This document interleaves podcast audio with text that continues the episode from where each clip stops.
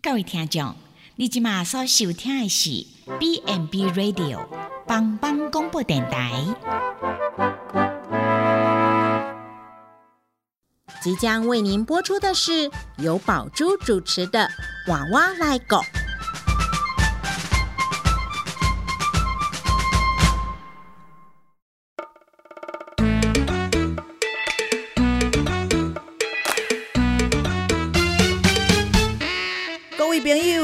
以前的是大人照顾咱大汉，即摆伊嘛已经老了，需要咱的帮忙，免惊，换我来顾。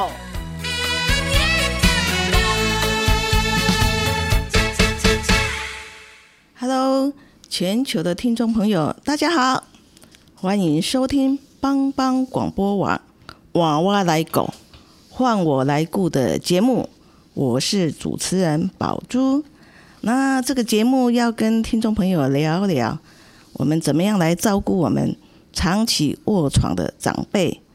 那一百零七年在台湾就有将近二十万人，他是插着鼻胃管。那当然，其中有六成是六十五岁以上的长者。那在台湾，这个老人插着鼻胃管这个议题是非常非常常见的哈。那这一集我们邀请到南投县普里基督教医院李维轩护理师，维轩好，大家好，我是维轩，很高兴来这里。好，那维轩在长期照护还有虚弱长者的照顾上非常的有经验哈。那我们今天的主题是鼻胃管嘛哈。那我常常在门诊，甚至在菜市场，就会看到说，哎，有家人推着轮椅，那这个长者的身上他是挂了一条鼻子挂了一条塑胶的管子，那就想说，哎，这个管子在身上会不会有什么不舒服？那这一条管子，好叫做鼻胃管，好，所以今天我们就请维轩来谈谈鼻胃管这件事。好，那什么是鼻胃管呢、鼻胃管，我们看看它的名字就知道，它从鼻子到胃的管子嘛。那鼻子到胃，我们胃是干什么的？做什么用？就是吃东吃，对，对吃很重要。对，哎吃当然很重要。嗯 然后在刚刚宝珠姐有提到，在门诊啊，在街上，其实很常常看到很多人有插过鼻胃管嘛，才插着鼻胃管。其实它其实哦，它的作用呢，其实就是说，让我们说没有办法吞东西的啊，还是他有咀嚼功能障碍的长者，我们让想办法让他进食，所以就只能插这个鼻胃管。哦，就是为了要维持他的营养，对所以要一定要势必要插上这个管子。对，那我知道这个也有短期性的，比如说他可能可能不舒服，我们插个两三天，然后就可以移除。那这个要经过什什么样的训练或什么状况，就是比较短期性的哦。当然是有啦，像有些是短期，他突然有一天不知道什么状况造成他昏迷了，那医生判定他是一定要插鼻胃管，那等他清醒之后，他就可以吃东西，那鼻胃管当然会被拔掉，那就是属于短期的。哦，短期性的。对，那我知道是我们，比如说在长照机构啊，哦，刚来入住的时候，我们会有叫做鼻胃管的训练，要移除的训练嘛，对哈、就是说，其实用嘴巴进食，还是对一个人来说，他是比较有尊严，比较重要哈，他的生活功能是 OK 的。对那，插鼻胃管如果能尽早移除，是尽早移除的。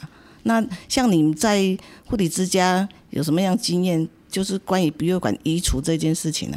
我相信大家会把长者送去护理之家，当然是希望说他想要移除身上的管子，想要接受，想让长者接受他一些训练。嗯，那当然在护理之家之前，我在护理之家工作的时候，其实也有遇过。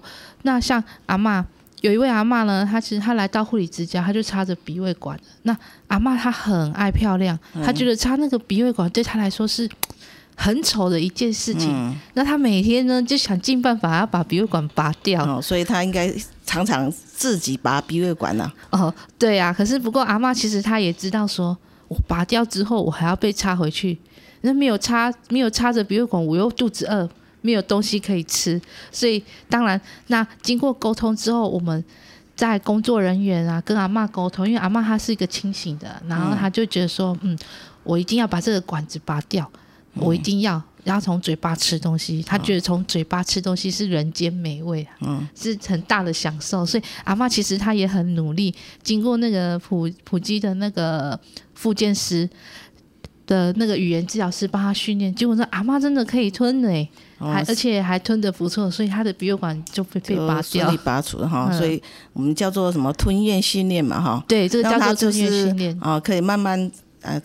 把东西吞自己自己可以吞下去，这样就可以把鼻胃管拔除了哈。对，好，那如果是没办法拔除的怎么办？它变成就是长长长期都要使用，比如说像我在菜市场看到的那个阿伯啊，他就是长期都是一个管子啊，鼻胃管挂着这样子。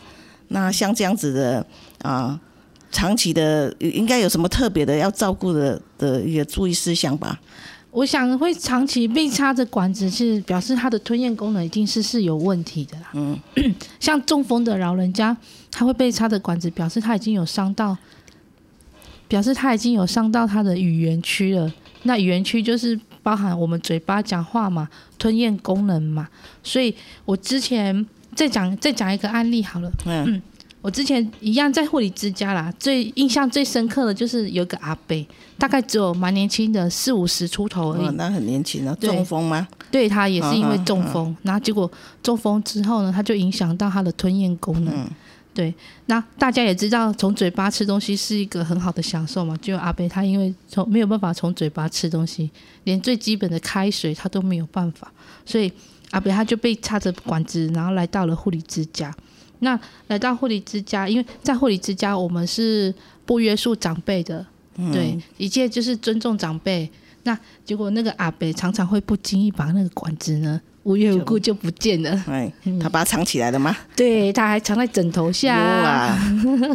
所以这个鼻胃管真的是是非常不舒服的。嗯，因为你管子拔掉之后，你还要重新再插回去，其实是一个很辛苦又很。很受伤啊，因为他吞被插着也很不舒服，嗯，那也会伤到鼻黏膜啊这些，那所以我们呢就有跟阿北约法三章，然后有跟阿北说，如果呢我们不要拔管子，我们给你奖励好吗？那阿北就很开心说好啊，果不其然，阿北其实也蛮配合的啦，嗯，对，从此就不把鼻胃管藏在枕头下了，呀。对。那那其实阿北就蛮配合，其实阿北他也很希望说他可以从嘴巴吃。那在工作人员的努力下，其实工作人员也很努力，可是他还是会呛到，所以就我们也就有跟阿北说了，阿北就慢慢的接受啦。嗯，嘿，嗯，好，那就是说，哎，除了护理之家，因为我们常常在家里嘛，哈，嗯，然后家里就是在家里卧床，那也有放的鼻胃管嘛，为了要灌食嘛，哈，对，那。等一下哈，我们再请维先谈谈说，哎，在家里如果这个管子掉了，我们怎么办？好，我们先进一段音乐。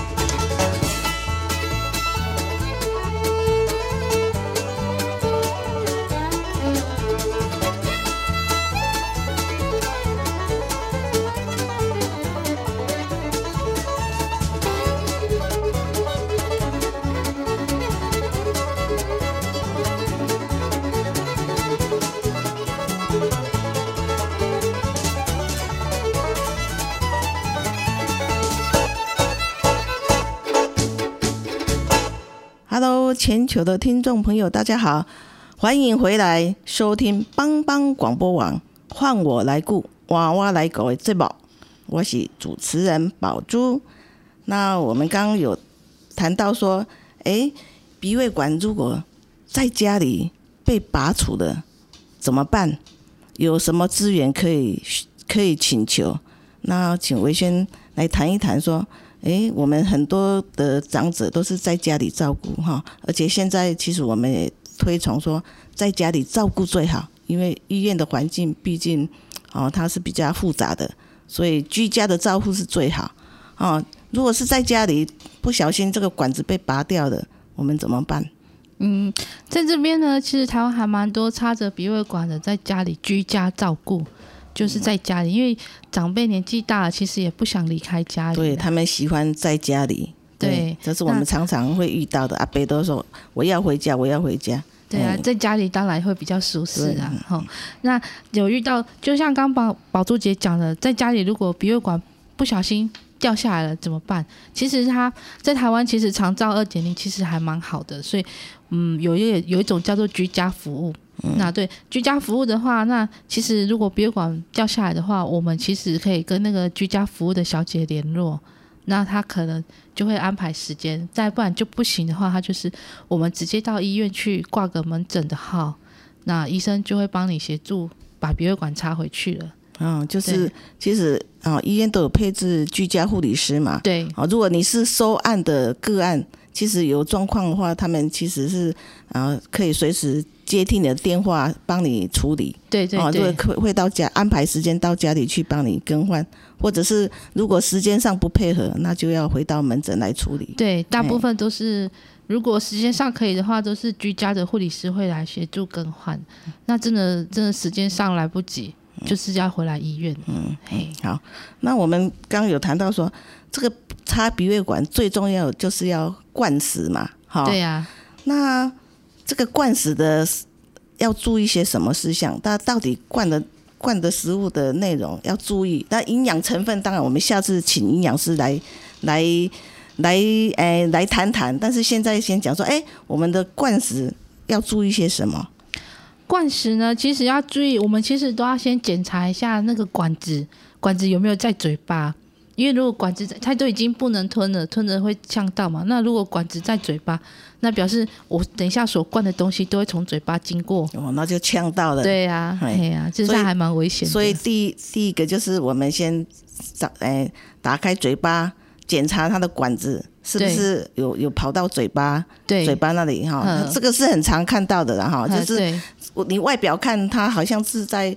在胃里面，可是事实上，它管子已经跑到嘴巴了。对啊，这是非常重要的事情。比较容易跑到嘴巴的原因，其实是说，像他咳嗽啊，如果有时候感冒会很容易咳嗽，其实咳嗽那个压力也会让管子跑到嘴巴里去啊。嘿，嗯，那你们碰到说这个这个，因为灌食的时候去呛到的啊？哦，呃，有啊，就延续刚刚我们刚刚上一个节，刚刚前所提到那个阿贝有没有？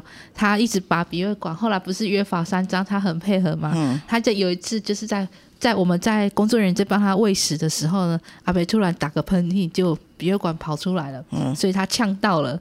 那呛到之后，他就一直咳嗽嘛，啊，所以咳嗽后来想说咳嗽，我们就要先观察。那真的他发烧了，呛到就会发烧，他发烧。送去医院检查，结果医生跟他说他吸入性肺炎，需要住院治疗。哦，所以呛到就是说，就是我们灌食的食物跑到肺部里面的，哦，造成他的发炎。哦，有哦，所以这样子的现象，尤其对那个卧床的老人，就是因为他本来就是身体是抵抗力比较弱的，所以这个危险性就会提高。嗯，相信大家应该也是会有被呛到。正我们正常人喝开水不小心被呛到，咳一咳就好了。对，可是你看我们有时候就会感觉很不舒服，有没有？嗯。所以可见那个阿北呛到应该还蛮严重的。嗯，那我我们在灌食前要准备哪些？除了要检查那个管子的位置对不对，还要准备什么什么道具呀？哦，准灌食前，我相信。长辈被插着鼻胃管出院回家，那个医院的护理师都会喂教家属要怎么喂食嘛，所以我们的东西也是要准备好，那一定会有一个灌食空针。嗯那还有就是我们要先把食物准备好，嗯然后还有开水，那开水的温度呢不可以太烫，太烫的话会影响到我们胃部。嗯就像比如说我们喝喝很烫的水，对进去胃里面不舒服。对，有时候常也还会造成胃溃疡啊这些。那食物的话呢，就下次有营养师来帮我们介绍食物啦。嗯，好，那灌食空针，相信家里长者有鼻胃管的，其实应该都知道灌食空针长什么样子。嗯，啊，那个灌食空针要不要怎么清洗呀、因为灌碗应该有食物的渣渣嘛。呃，对，它的这些道具，我们怎么样做一个很好的清洁？其实灌食空针每次喂食完就是要用开用清水洗过。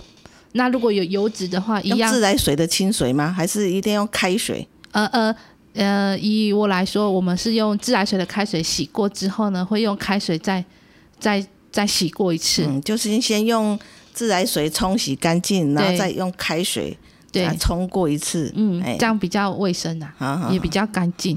那如果说他喂的食物是稀饭啊，那他稀饭里面有蛮多的食物，有油脂的话，有肉，对对，那还是要用那个洗碗巾，哦。一定要把那个油脂洗干净，不然也会滋生细菌。哦。那洗完之后，空针也是其实要晾干呐、嗯。对，要晾干，嗯，才不会影响到下一餐要吃的时候，也不会造成有细菌感染的问题。嗯哼哼。那我们灌食的时候有没有什么要注意什么角度啊？啊、哦，是不是？因为我看都要拿高高的，让食物这样子靠重力给它灌下去嘛。哎有没有什么要多少公分啊、多长之类的的美感啊？呃，其实，在灌食的时候，我们就其实是要注意到说，我们吃东西之前一定要洗手嘛。所以我们在喂食的时候，我们也要洗手，然后那个灌食空针也要洗干净。嗯，对，也是要再用那个温开水还是清洁的开水再再再冲一次，也怕说会上面有灰尘啊，还是什么的。那如果他长辈他是躺在床上的话，我们都会请他把床头抬高，就是他的他的灌食的时候姿势也很重要。对啊哦，就怎么样的姿势最好？就是最好是采坐卧啦，坐着吃比较好。坐着半坐卧，，就我们吃饭其实也都是坐着吃啊。嗯你看躺着怎么吃啊？嗯，对，所以一样，长者他如果躺在床上，我们也是要让他坐着吃。就是把把他的如果枕头有枕头棉被的话，就是把他身体稍微垫高四十五度的对角度，对，最少要四十五度，嗯要把它垫高垫挺，让它才一个比较好吞的。你感觉你就感觉说自己要怎么做比较好吞。嗯，那长者应该也是怎么做就会比较好吞，躺着怎么吞一定会呛到啊。嘿那啊那我们怎么评估说啊要灌多少啊？灌多少哦？哎，哦，其实我们在喂食之前，在灌食物之前，我们可以把管子反抽看看里面胃里面还有没有食物。嗯，对，如果有食物表示表消化还没好它还没有完全消化，所以在灌的时候是怎样？不能灌太多，还是就不要灌了？呃，可以，如果真的量很多的话，就先休息一下，先不要灌。那哎这一餐就不要灌了。对一哎个小时之后，我们再去看看还有没有那个食物。如果有的话，我们就休息，就先不要灌了。那下一餐时间到，我们再来看。如果没有，我们再灌。那如果情情况一直都是这样的话，就应该要看医生了。哦或许是他消化已经有问题了。嘿，所以我们灌食的步骤，第一个就是检查这个管子有没有在正确的位置上，有没有跑到嘴巴。这很重要。哦。第二个就是那个坐姿势要摆好，就对是大概是半坐卧的姿势，对，哈、哼，然后第三个就是器具一定是要清洁干净的，对。好、然后最重要是做之前要洗手，对对不对？是哦一定要洗手。好，那还有没有什么要特别提醒的？灌食完以后呢？灌食完以后，我们一定要喂一个开水，把管壁鼻胃管的管壁的食物冲干净嘛。那我们灌食中间呢，我们要注意看，就是要小心注意说，看他我们在喂的过程中有没有一直咳嗽啊，还是脸色不对劲啊、发白啊、发紫啊，这些都是要赶快停止喂食的，停止灌食的。那、那这时候我们就是说要赶快联络看如果有居家护理师就联络居家护理师。那如果真的是发紫的话，我们就应该赶快送医院嗯，给医生看到底是怎么样。所以我们在灌食当中也都要注意这个长辈的一些身体的状况。对，好。嗯，其实这小细节，其实通常我们在喂食的时候，最好是你要看着它，面对着你，不要背对着它。嗯，嘿，就是看着它好好的把食物给吃。呃吃进去，这样。对，哎，那在我们在喂食过后呢，消化之后，我们其实还要注意他说有没有腹胀啊，有没有拉肚子，因为这可能就是影响到他吃的食物，是不是对他来说他会不适合。嗯，像有些牛奶也是啊，所以这个灌完多久，我们要去检查这些问题。呃，通常我们灌完之后一个小时也开始进行消化了啦。嗯那我们可以在下一餐，在喝下一餐的时候来检查，看他是不是有腹胀，还是在这到下一餐这中途有没有拉肚子的情形。嗯嘿，嗯，好。那插鼻胃管的这个长辈嘛，哈，嗯，他需不需要刷牙？需要哦。其实口腔口腔对我们来说，不管是病人还是长者，还是我们正常成年人，其实都很重要的。嗯对，好的口腔呢，可以预防很多疾病。哦，所以就是也是要做口腔护理。对，哎呀啊，你们都是怎么做？哦、像我们如果有长者他是有牙齿的话，他哎如果手部功能可以动的话，哎就是建议他用牙膏、牙刷，鼓励他刷牙。跟一般的人一样，就是对。刷刷牙。对，不把他当是病人。啊，三餐一样就是刷牙，对。把牙齿刷干净。对。哎，在这边我还要想到，就是像没有牙齿的啊，没有嗯牙齿的长者，我们饭后也是要帮他做口腔的清洁。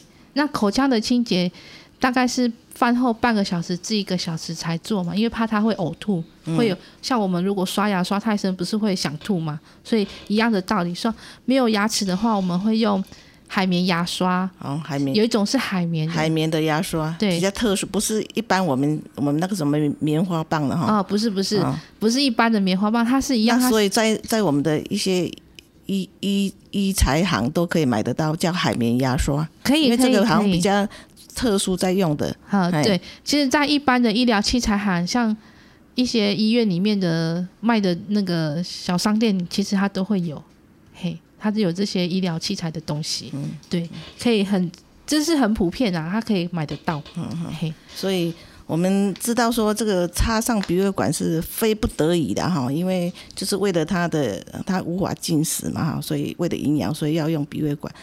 好，我们先进一段音乐。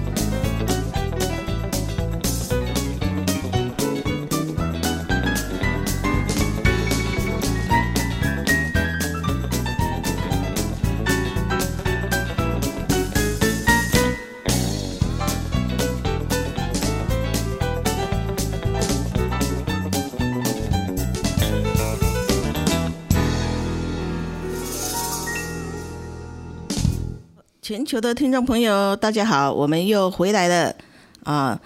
帮帮广播网娃娃来狗的节目，那这是维轩，呃，大家好，我是伟轩，全球的听众朋友，大家好，宝珠姐好。哎，那我们上一段讲到说，哎，啊、怎么样做灌食动作哈？第一个爱洗手啊，很重要，洗手。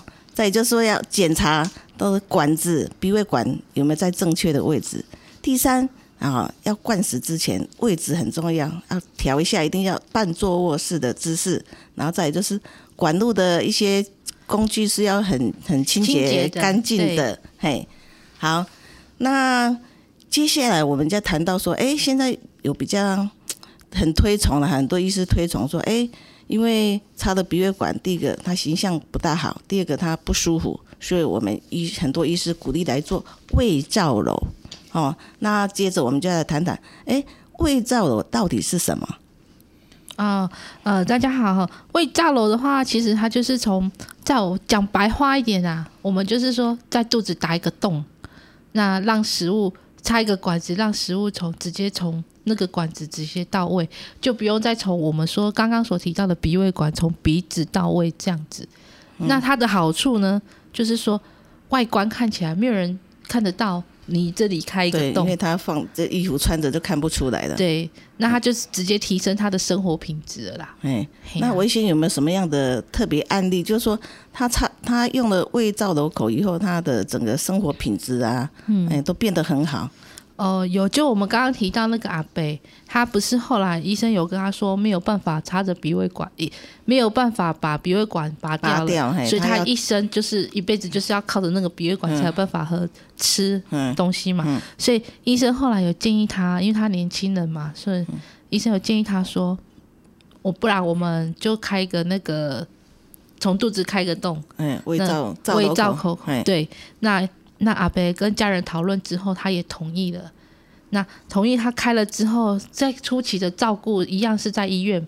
那在卫教，我们也教了许多阿伯，他也照顾自己，他就不需要别人来帮他喂食，不需要别人依赖别人来帮他清洁这些东西。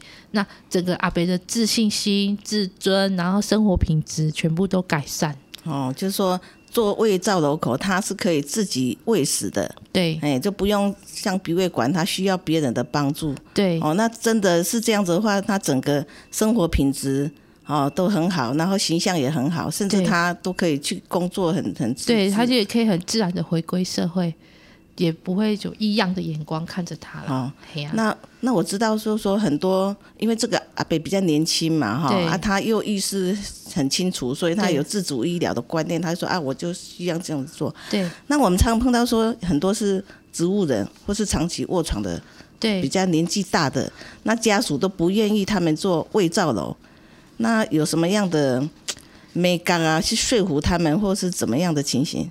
和基本上在长期卧床的老人长辈，就刚刚宝珠姐的这个植物人，他已经就是躺在家里了。那做胃造瘘口也是需要医生跟家属去讨论的。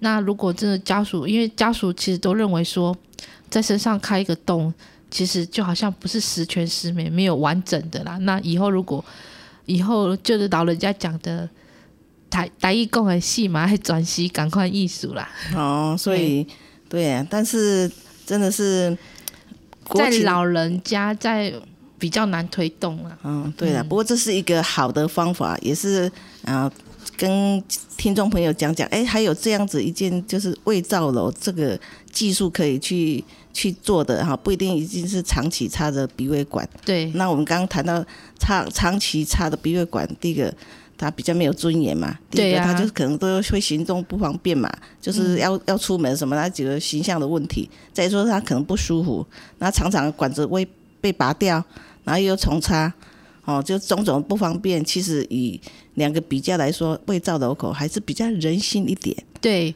啊。就其实台湾人也很注重我鼻子被插着一个管子要怎么见人啊。这、对呀、哦其实还是很注重美观的、嗯嗯嗯，好。那因为插的鼻胃管是不得已的事情了，哈，就是有时候也没办法去代替他。但是如果我们好好的来做一个好的照顾，其实也可以让我们的啊插着鼻胃管的长者他会比较舒服。对呀，哎，比较舒服，然后他哎就是哎，所以我们今天非常的谢谢维轩来跟我们分享这样子。鼻胃管照护的一个美感。